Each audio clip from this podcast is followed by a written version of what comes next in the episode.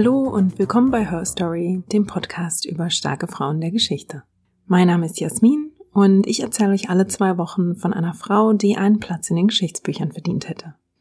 Auch heute als erstes wieder ein großes Dankeschön an all diejenigen von euch, die mittlerweile so fleißig kommunizieren. Ihr hinterlasst Bewertungen bei Apple Podcasts, über die ich mich sehr freue. Ihr schickt mir sehr liebe Kommentare über die Website oder auch über Twitter und Instagram. Und ich freue mich über jede von euren Nachrichten. Und ich freue mich auch, dass mittlerweile einige von euch sogar Vorschläge einschicken für Frauen, die ich unbedingt mal besprechen sollte. Die Liste mit äh, ja interessanten Kandidatinnen für den Podcast wächst also stetig. Uns gehen so schnell also wahrscheinlich nicht die Gesprächsthemen aus. Stichwort Twitter. Wenn ihr mir dort folgt, wisst ihr ja auch, dass ich dort ähm, ja täglich Frauen vorstelle, die eine besondere Rolle in der Geschichte hatten. Und neulich war das unter anderem Lise Meitner, die österreichische Kernphysikerin, die als erste die Kernspaltung erklärt hat und trotzdem bei der Vergabe der Nobelpreise übergangen wurde. Der Post hat recht große Resonanz gefunden und gleich mehrere von euch haben in den Kommentaren darauf hingewiesen, dass es da ja noch eine andere Frau mit einem ähnlichen Schicksal gibt, nämlich Rosalind Franklin. Und ja, da habt ihr bei mir offene Türen eingerannt, denn Rosalind war zu der Zeit schon nicht nur auf meiner Liste, sondern diese Folge hier war schon in der Mache. Insofern diejenigen von euch, die da letzte Woche noch kommentiert haben, freuen sich jetzt vielleicht besonders. Manche von euch haben vielleicht noch nicht von ihr gehört und fragen sich jetzt, wer war Rosalind Franklin? Rosalind Franklin war eine britische Biochemikerin und sie genoss eine naturwissenschaftlich fundierte Ausbildung und entwickelte sich zur brillanten Wissenschaftlerin. Mithilfe von Röntgenanalysen hat sie die Struktur der D N A untersucht und hat dabei bahnbrechende Entdeckungen gemacht. Sie war eben, wie gesagt, eine brillante Wissenschaftlerin, aber menschlich vielleicht auch nicht immer so einfach im Umgang mit ihren Kollegen. Und die Konkurrenz mit einem ihrer Kollegen wird ja regelrecht schicksalhaft, als der ohne ihr Wissen ihre Forschungsergebnisse mit einem anderen Labor teilt. Und die Wissenschaftler in diesem Labor gewinnen dank Franklins Forschung später den Nobelpreis. Nun ist es ja in der Wissenschaft so, dass Experten oft auf dem Wissen und der Forschung anderer Wissenschaftler aufbauen.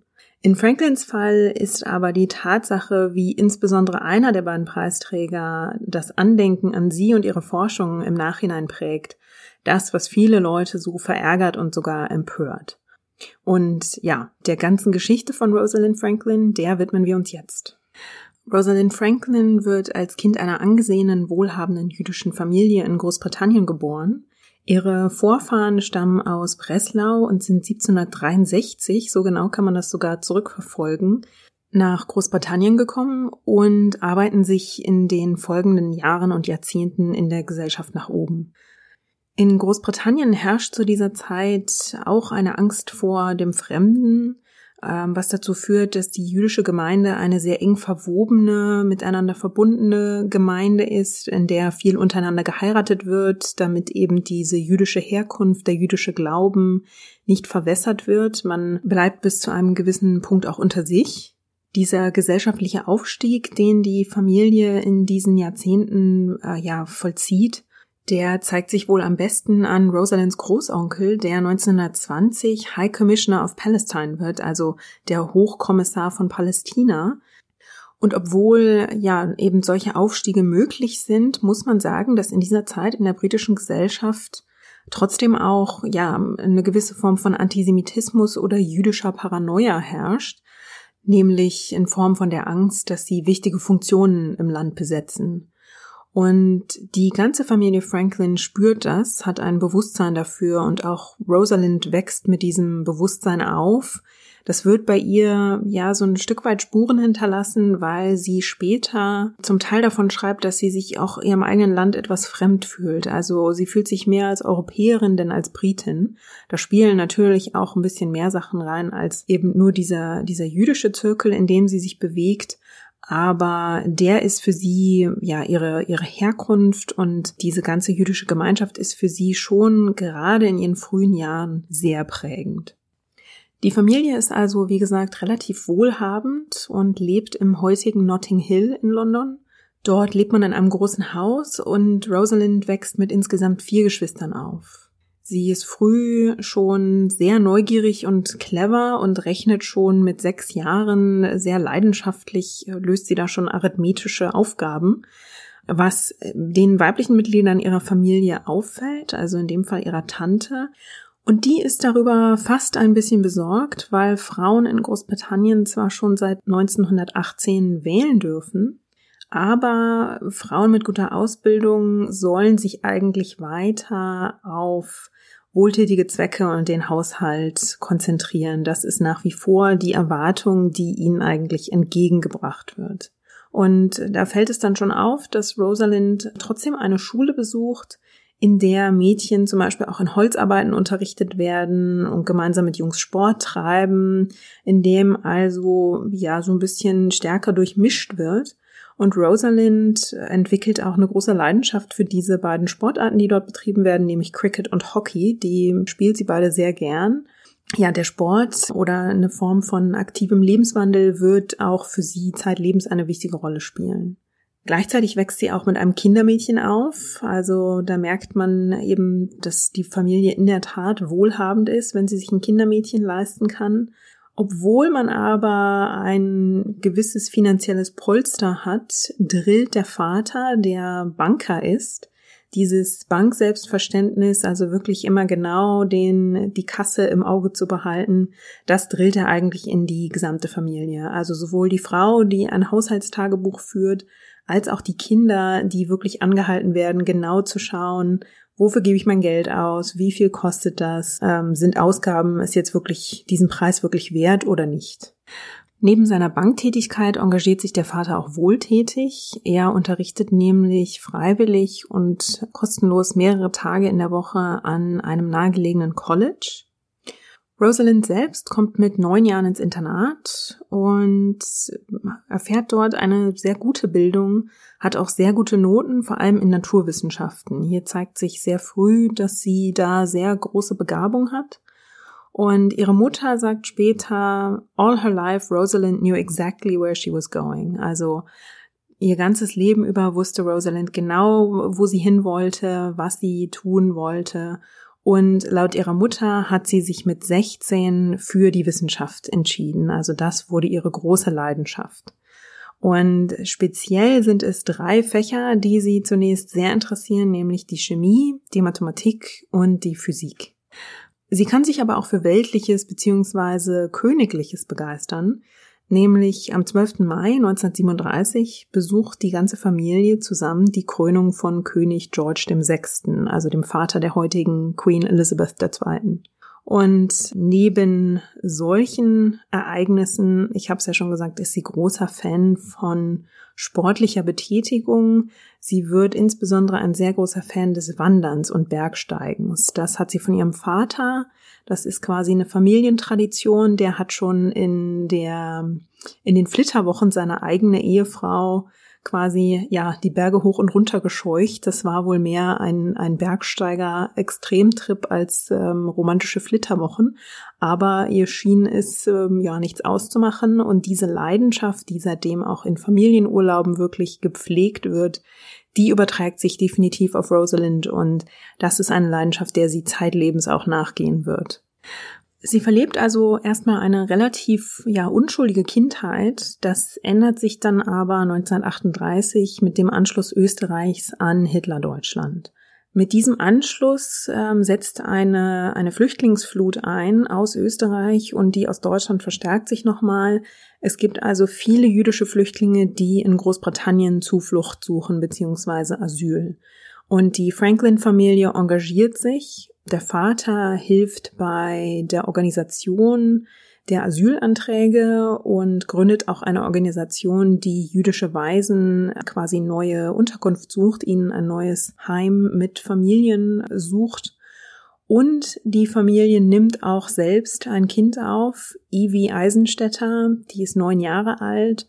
Und sie wird eine lebenslange Freundschaft mit der Familie formen und auch mit Rosalind. Also die Ivy Eisenstädter wird später in die U S A ziehen und in dieser ganzen Zeit hält sie regen Briefverkehr mit Rosalind Franklin. In diese Zeit, also neunzehnhundertachtunddreißig, fällt auch Rosalinds Aufnahmeprüfung für die Elite-Universität Cambridge. Rosalind ist siebzehn, als sie diese Prüfung ablegt, und sie besteht sie auch. Cambridge lässt zu dieser Zeit schon Frauen für die Universität zu, allerdings in eigenen Frauen-Colleges. Cambridge hat zwei. Rosalind entscheidet sich für Newnham, das Frauen-College. Sie schneidet bei der Aufnahmeprüfung sogar so gut ab, dass sie ein Stipendium gewinnt. Die Familie schlägt das Geld für dieses Stipendium allerdings aus und lässt es stattdessen einem jüdischen Flüchtlingskind zukommen. Während sich London auf den Krieg und die Luftangriffe vorbereitet, geht es für Rosalind also nach Cambridge, und dort geht mehr oder minder alles seinen gewohnten Gang. Zwar gibt's auch dort Luftschutzkeller, aber der Studienbetrieb geht eigentlich ganz normal weiter. Und für Rosalinds Geschmack ist es eigentlich, ja, zu normal an manchen Tagen. Also sie ist empört darüber, dass man sich in Cambridge verhältnismäßig wenig politisch zeigt. Zumindest ihr Zirkel, in dem sie sich bewegt, scheint wirklich, ja, wenig Interesse und wenig Engagement in politischen Dingen zu zeigen. Und sie ist zum Beispiel empört, dass die Reichskristallnacht kaum Beachtung findet auf dem Campus und dass das nicht eine größere Empörung bei ihren Kommilitonen hervorruft. Trotz dieser ja wahrscheinlich auch emotionalen Belastung des Krieges stürzt sie sich in ihre Studien und ist eigentlich eher genervt von gesellschaftlichen Verpflichtungen, die man an Cambridge, an dieser traditionellen Universität, für die Studenten vorsieht. Also statt an bestimmten Anlässen teilzunehmen, wie gemeinsamen Abendessen, die von besonderer Bedeutung sind, oder Theaterstücken, ist sie dann eher enttäuscht, dass sie an solchen Abenden nicht stattdessen einen interessanten Gastlektor hören darf.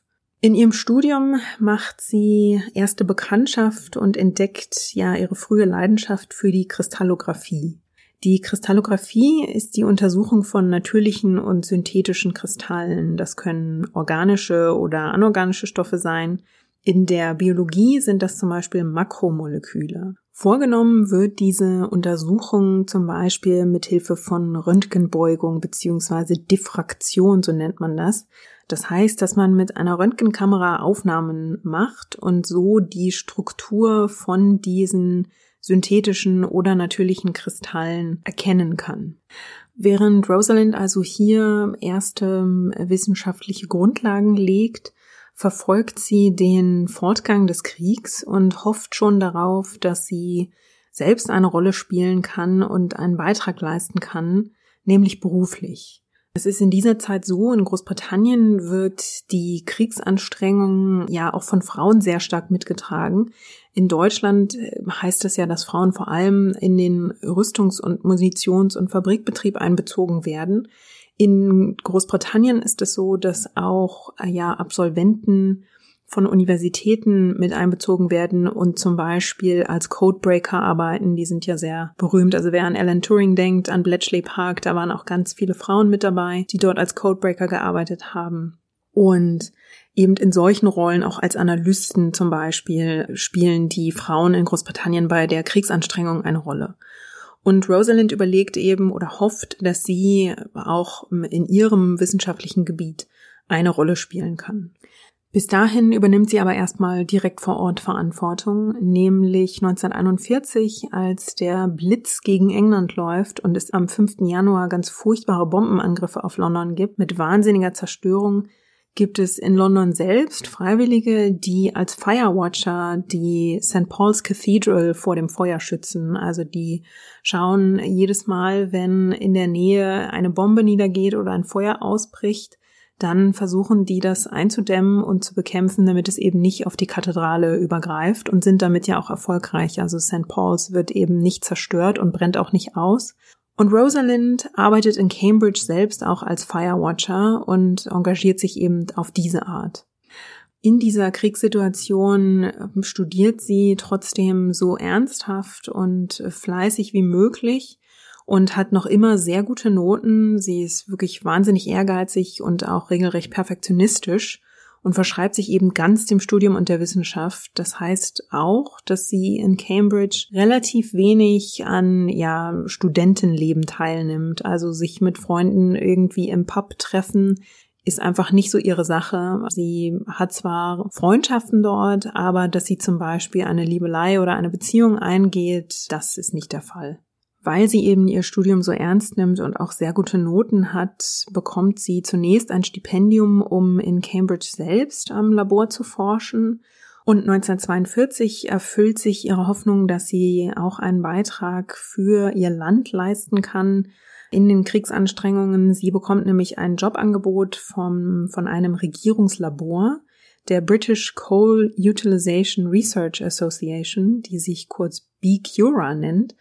Und das ist ein Labor, das untersucht, wie man Kohle und Koks effizienter nutzen kann. Also indem man die Struktur von Kohle und Koks untersucht, versuchen die Wissenschaftler dort herauszufinden, wie man damit sparsamer umgehen kann, quasi so viel wie möglich aus einem Stück Kohle und Koks herausholen kann. Das ist natürlich im Krieg ähm, wichtig geworden, in dem alle Ressourcen knapp sind. Dort arbeitet Rosalind als Assistant Research Officer. Und auch dort erwirbt sie sich einen Ruf, dass sie sehr fleißig ist, dass sie sehr exakt arbeitet und regelrecht perfektionistisch in ihrer Arbeit ist.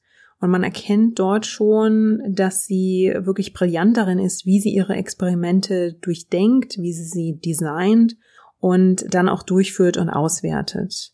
Und mit der Arbeit dort macht sie dann bis zum Ende des Kriegs im Jahr neunzehnhundertfünfundvierzig ihren Doktor in physikalischer Chemie.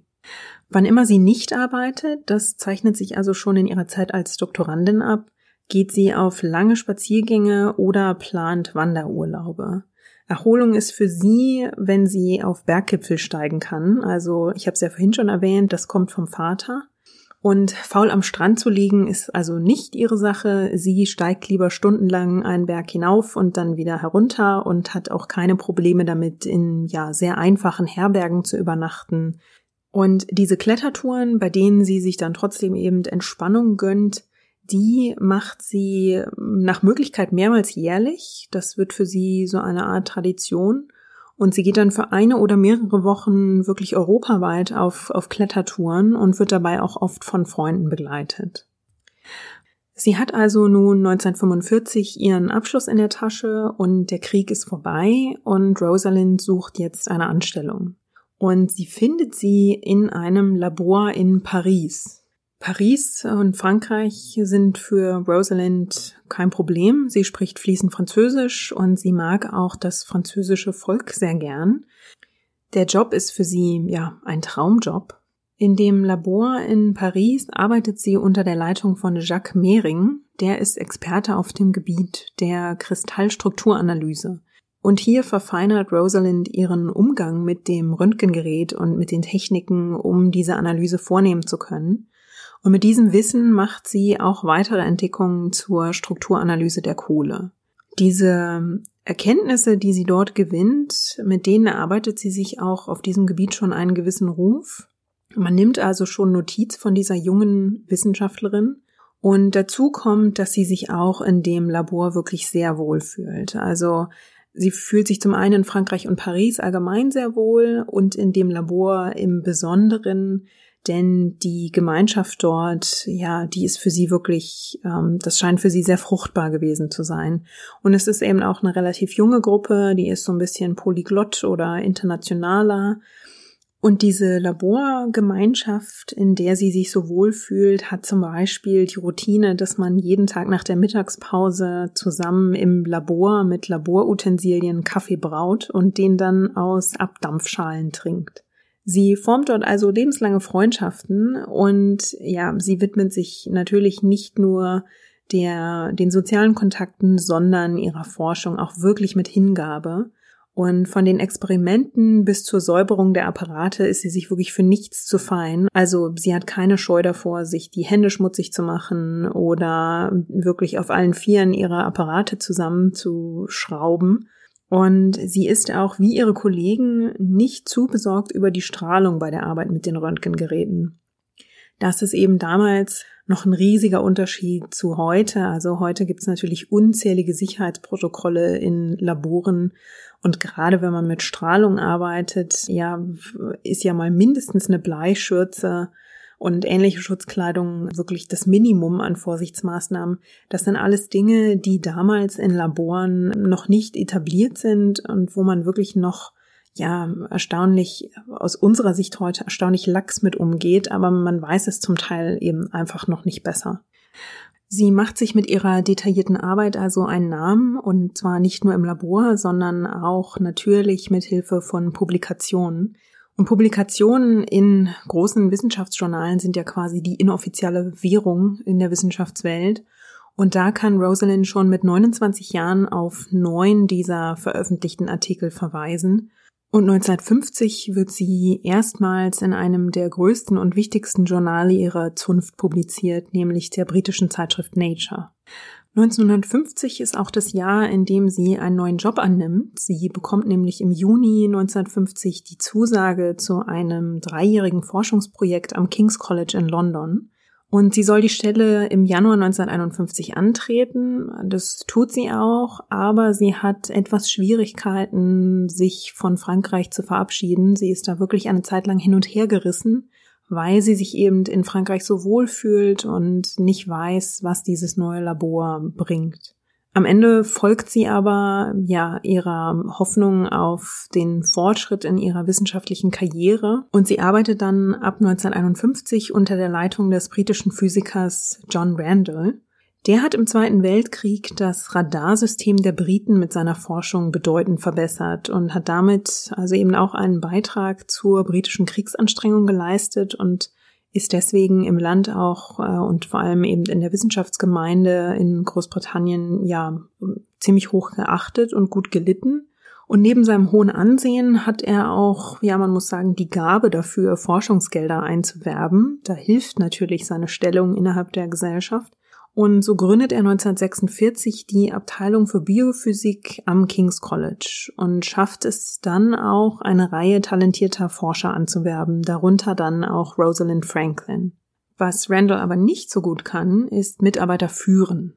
Das zeigt sich im Fall von Rosalind dadurch, dass er seinen Mitarbeitern deren Forschungsgebiete nur relativ grob zuweist und sie auch im Unklaren lässt, wo es Überschneidungen gibt, ob sie sich zuarbeiten.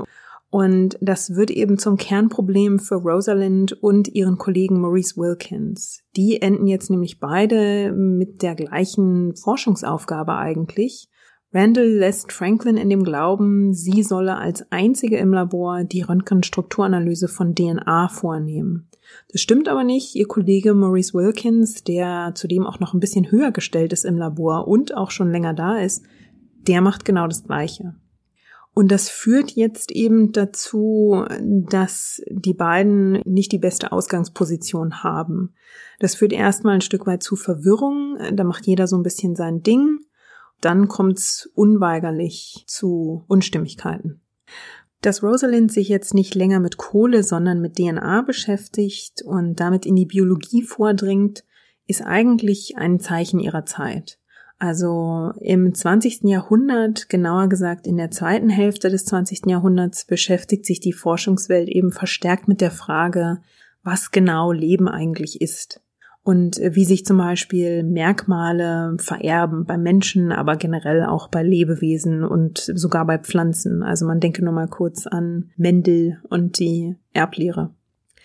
Und Brenda Maddox, die Biografin von Franklin, beschreibt es eigentlich als einen Wechsel von der Wissenschaft des Todes zur Wissenschaft des Lebens, weil man eben die erste Hälfte des zwanzigsten Jahrhunderts damit vollbracht hat, sich zum Beispiel der Erforschung von Gasen zu widmen, die dann als Giftgase im Ersten Weltkrieg eingesetzt wurden.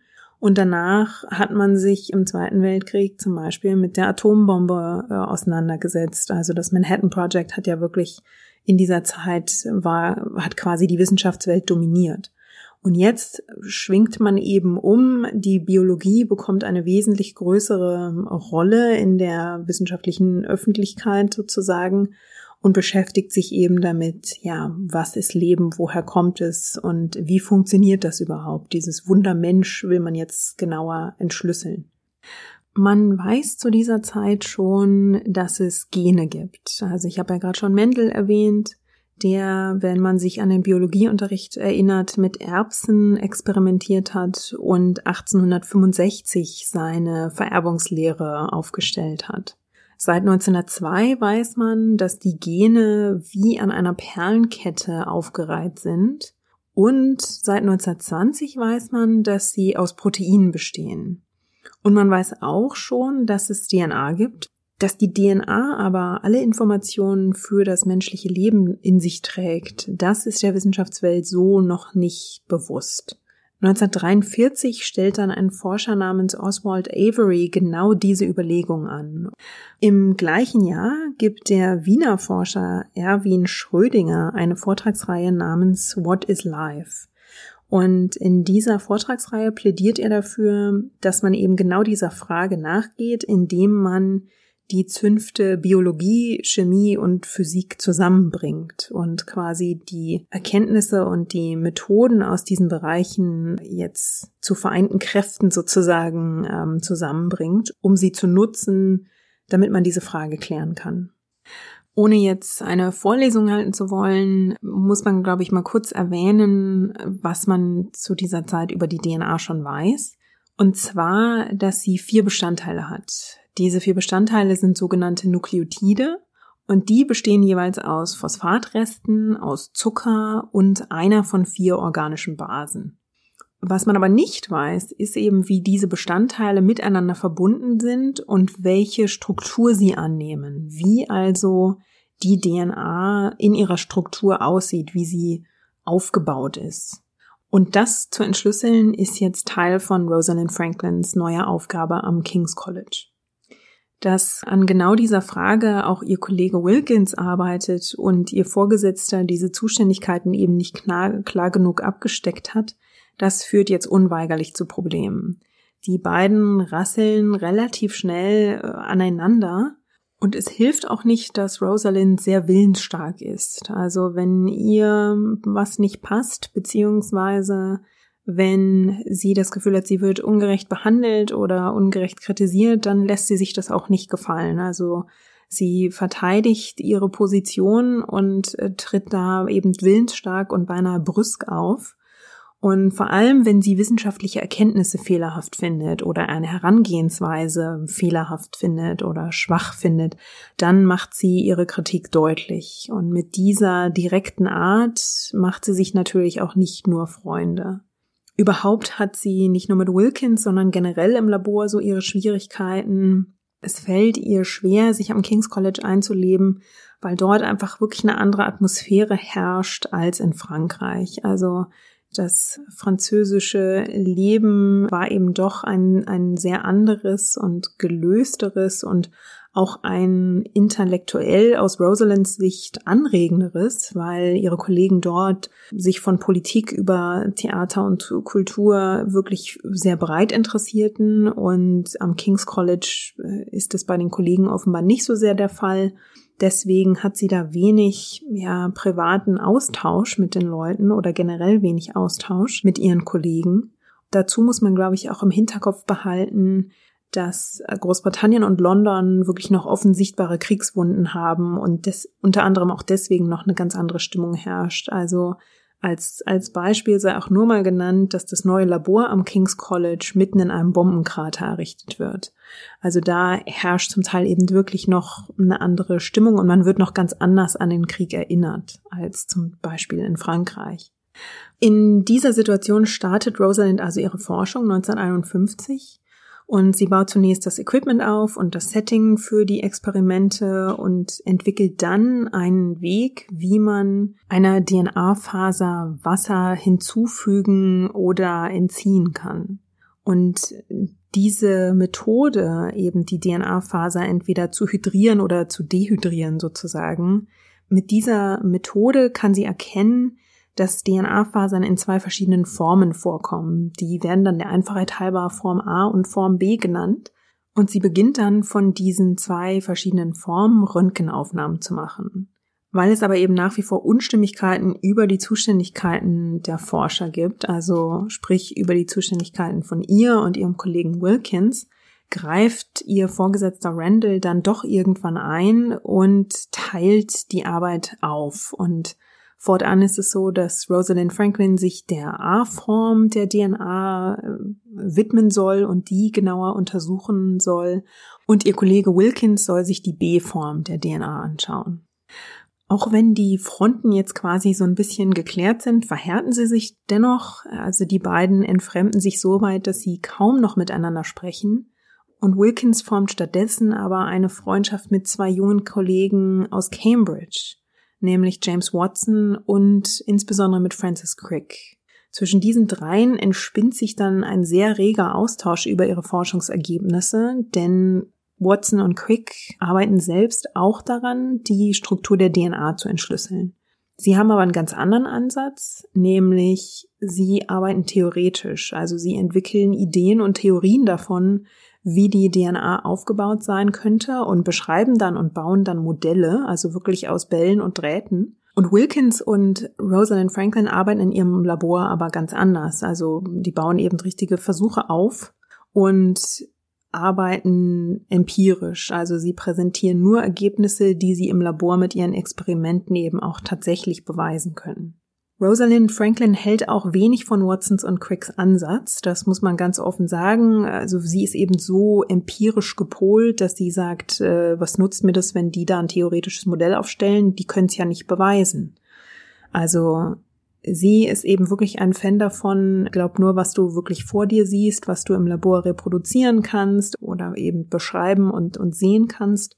Und sie findet eben, ein Modell kann erst beschrieben und gebaut werden, wenn alle Komponenten empirisch erfasst und bewiesen sind und eben auch erforscht worden sind. Watson und Crick wiederum finden, dass Rosalind Franklin viel zu konservativ ist und sie bauen eben aus Bällen und Drähten relativ bald ein erstes Modell, äh, in dem sie drei Kettenmoleküle aufbauen. Also die D N A hat ja zwei, damals gehen sie noch von dreien aus. Und sie bauen sie in einer Helix auf. Also die Helix muss man sich vorstellen wie eine gedrehte Schraubenform. Und ob die D N A aber wirklich in dieser Helixform auftritt, ist einer der Punkte, die zu diesem Zeitpunkt noch gar nicht bewiesen sind. Also das ist schon mal einer der Punkte, der Rosalind Franklin quasi aufstößt, als sie dieses Modell sieht. Und man weiß auch noch nicht, wo die Phosphat- und die Zuckerreste sitzen in dieser ganzen Struktur. Also ich habe es ja vorhin erwähnt, es gibt diese vier Bestandteile der D N A und man weiß einfach noch nicht genau, wo sitzt eigentlich welcher und wie sind die miteinander ver- verbunden. Da kann man also nur Annahmen treffen und genau das tun Watson und Crick also auch. Sie treffen hier gleich mehrere mutige Annahmen und die sind natürlich nicht auf Anhieb alle direkt richtig.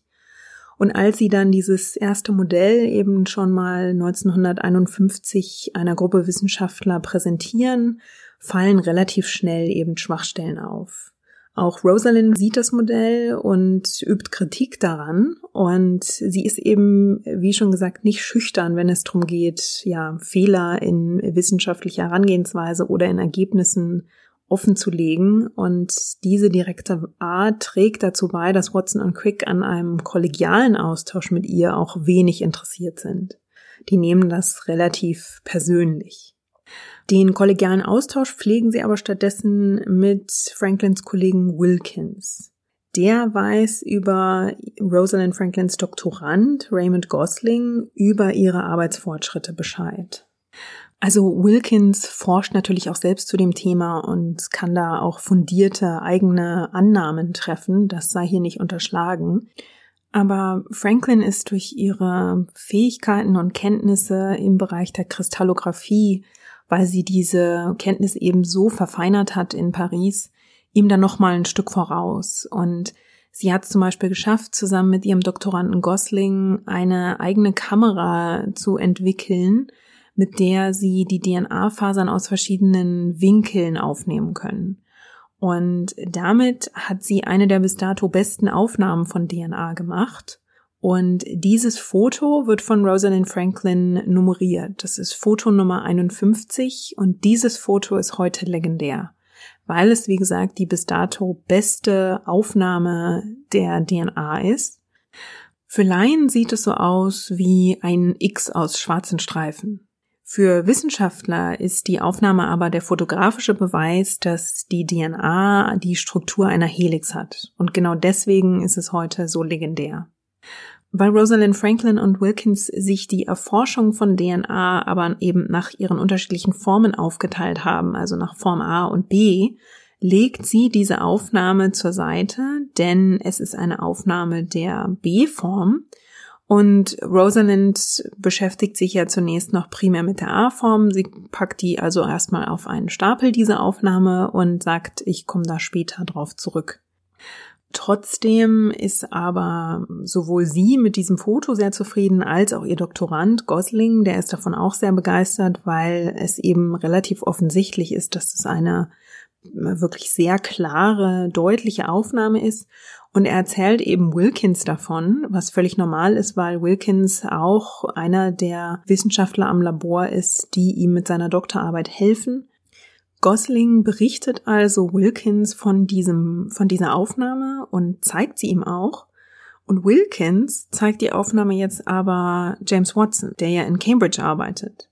Und er zeigt Watson diese Aufnahme ohne Rosalind Franklin um ihre Erlaubnis zu bitten, dass er ihr Material mit den Wissenschaftlern aus Cambridge teilen darf. Für Watson ist diese Aufnahme eine Offenbarung, weil sie seine Annahme, dass die D N A eine Helixstruktur hat, klar bestätigt. Und aus Watsons und Cricks Sicht wird sogar noch besser, als ihnen wenig später dann auch noch ein Report von Rosalind Franklin in die Hände fällt, den sie für interne Zwecke des Labors geschrieben hat. Und in diesem Report beschreibt sie wirklich sehr detailliert ihren aktuellen Forschungsstand und beschreibt sogar die komplizierten Kalkulationen und auch die Ergebnisse dieser Kalkulationen, mit denen sie berechnet, in welchen Abständen die einzelnen Bestandteile der D N A zueinander angeordnet sind. Und mit diesem Report und der Aufnahme haben Watson und Crick jetzt quasi das entscheidende Detailwissen, um ein Modell der D N A zu bauen. Das machen sie dann auch in Rekordzeit und am siebten März neunzehnhundertdreiundfünfzig ist dieses Modell gebaut und sie schreiben eine kurze Abhandlung darüber, die wenig später veröffentlicht wird und so erfährt die Wissenschaftswelt von diesem Modell von Watson und Crick. Auch Rosalind Franklin erfährt natürlich davon und sie persönlich scheint davon weder entmutigt noch besonders beeindruckt zu sein, weil sie eben nach wie vor der Auffassung ist, dass die beiden ein theoretisches Modell aufgestellt haben, aber nicht selbst Experimente angestellt haben, um ihre These auch beweisen zu können. In der Wissenschaftswelt wird das Modell von Watson und Crick aber schnell zum entscheidenden Beitrag der Entschlüsselung der D N A-Struktur.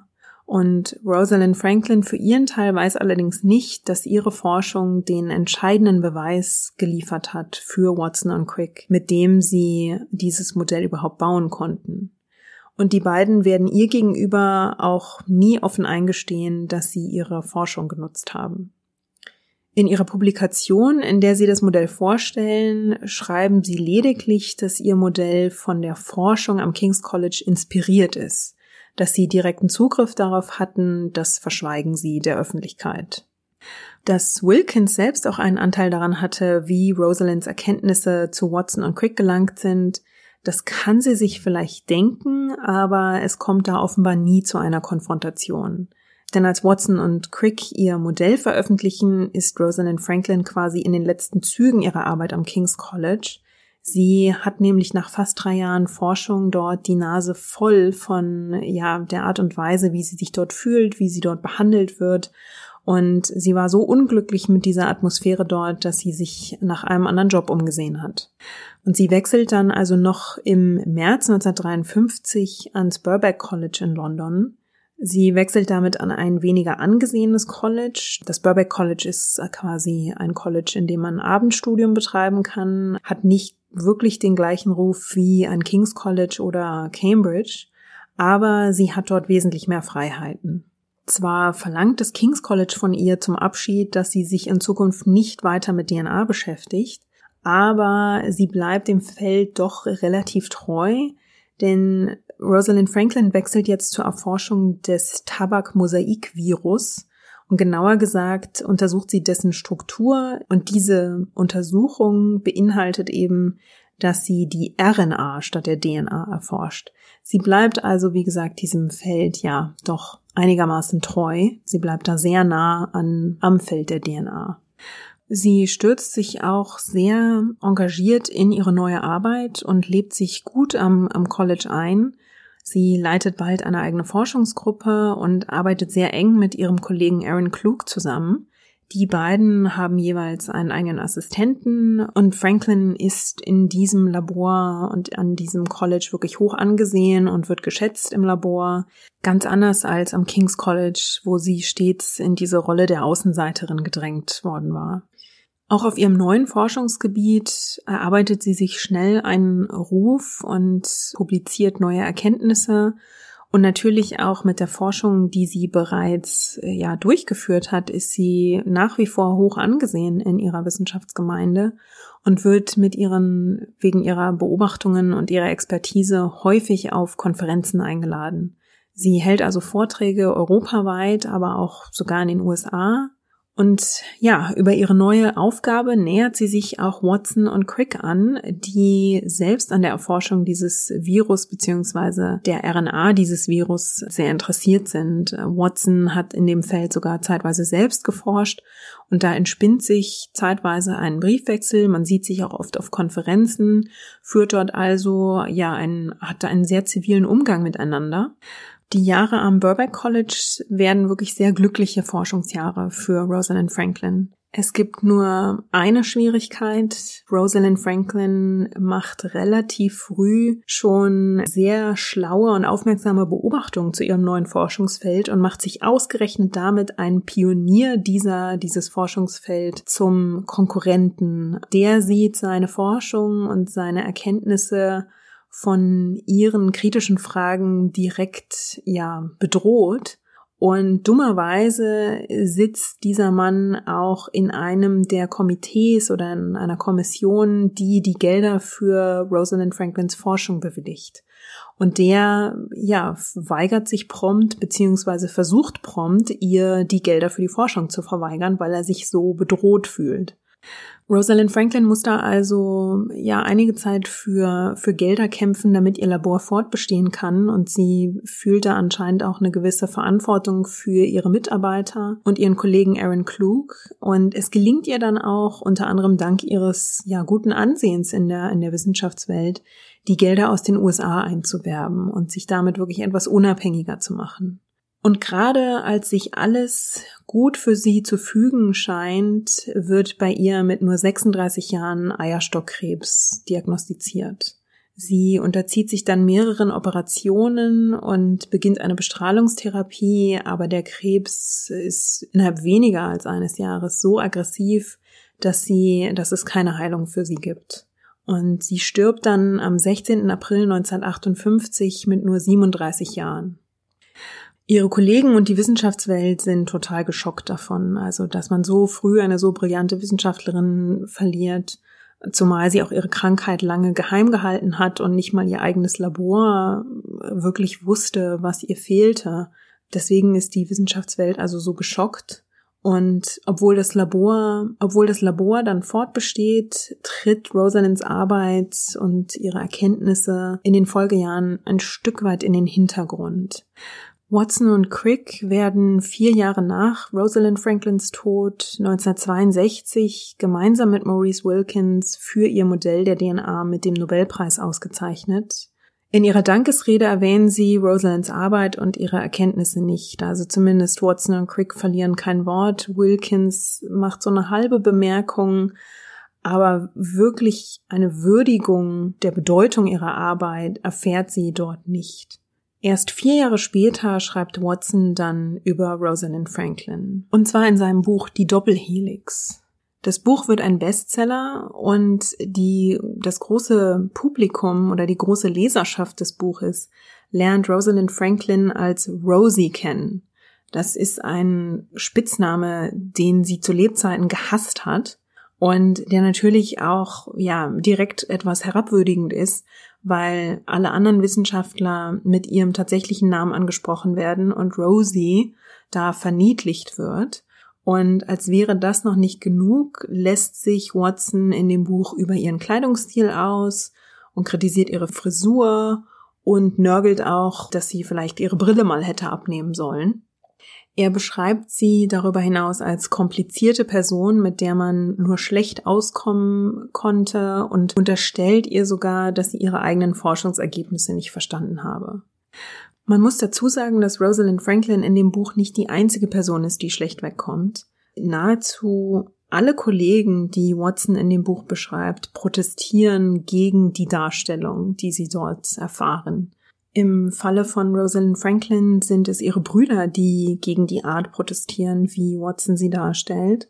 Unglücklicherweise, ich habe es ja schon gesagt, das Buch ist ein Bestseller, also dieses Bild, das er zeichnet, eine verschrobene Außenseiterin, die ihre eigene Forschung nicht richtig versteht, das bleibt für relativ lange Zeit erstmal haften. Erst neunzehnhundertzweiundachtzig ist es dann ihr letzter Kollege Aaron Klug, der dieses Bild gerade rückt. Er ist ja derjenige, mit dem sie zuletzt gemeinsam geforscht hat, und er wird neunzehnhundertzweiundachtzig selbst mit dem Nobelpreis ausgezeichnet. Und in seiner Dankesrede erinnert er an die brillante Kollegin und sagt über sie: Wäre ihr Leben nicht so tragisch früh zu Ende gegangen, hätte sie zu einem früheren Zeitpunkt selbst an dieser Stelle stehen können. Was man klar sagen muss, neunzehnhundertzweiundsechzig wurde Franklin nicht gemeinsam mit Watson, Crick und Wilkins ausgezeichnet, weil sie schon verstorben war, und der Nobelpreis wird eben nie posthum vergeben. Aber Watson hat versucht, und zwar aus eigenem Interesse, die Geschichte umzuschreiben, weil er selbst toll dastehen wollte und sich als tollen Hecht in der Forschungswelt beschreiben wollte, hat er Franklins Leben verzerrt. Also ihr könnt euch gerne mal ein bisschen durch den Wikipedia-Artikel von James Watson lesen. Da findet man so einiges. Man kann über ihn mit Recht sagen, dass der bis heute eine Reizfigur ist. Von Watson weiß man jedenfalls, dass er nach wissenschaftlichem Ruhm strebte. Franklin hingegen hat sich nie mit Preisen oder ihren Stipendien gebrüstet. Sie war der Forschung verschrieben und sie war eine brillante Wissenschaftlerin. Und sie war auch eine geliebte Tochter und Schwester und pflegte lebenslange Freundschaften. Dieses Bild, das Watson von ihr zeichnen wollte, dass niemand sie mochte, dass sie keine Freunde hatte und selbst die eigene Familie sie nicht wirklich akzeptierte, so wie sie war, das ist absoluter Quatsch. Sie mag nicht immer einfach gewesen sein und ihre wissenschaftlichen Überzeugungen ehrlich und direkt vertreten haben und ja, damit auch manchmal jemandem auf den Schlips getreten sein, aber das macht sie meiner Meinung nach wirklich nur menschlich. Ja, und damit sind wir am Ende der Folge. Ich hoffe, es war wieder interessant für euch und ihr hattet Spaß beim Zuhören. Wenn ihr eure Eindrücke teilen wollt, wenn ihr auf James Watson schimpfen wollt oder einen Vorschlag schicken wollt, schreibt mir gerne. Ihr könnt mir eine E-Mail schicken, feedback at herstorypod punkt de. Ihr könnt auf der Website kommentieren, auf herstorypod punkt de. Oder ihr schreibt mir auf einem der sozialen Netzwerke. Am besten findet ihr mich auf Twitter unter at herstory pod oder auf Instagram unter dem gleichen Handle. Lasst auch gerne wieder Kommentare auf Apple Podcasts da. Wie gesagt, da freut mich jede einzelne Sternchenbewertung oder auch geschriebene Kommentare. Und sie erhöhen auch die Sichtbarkeit des Podcasts, spülen sie also auch anderen Leuten in die Empfehlungen, sodass unsere Runde hier weiter wachsen kann. Wir hören uns also zu einer neuen Folge wieder in zwei Wochen. Und bis dahin, lasst es euch gut gehen.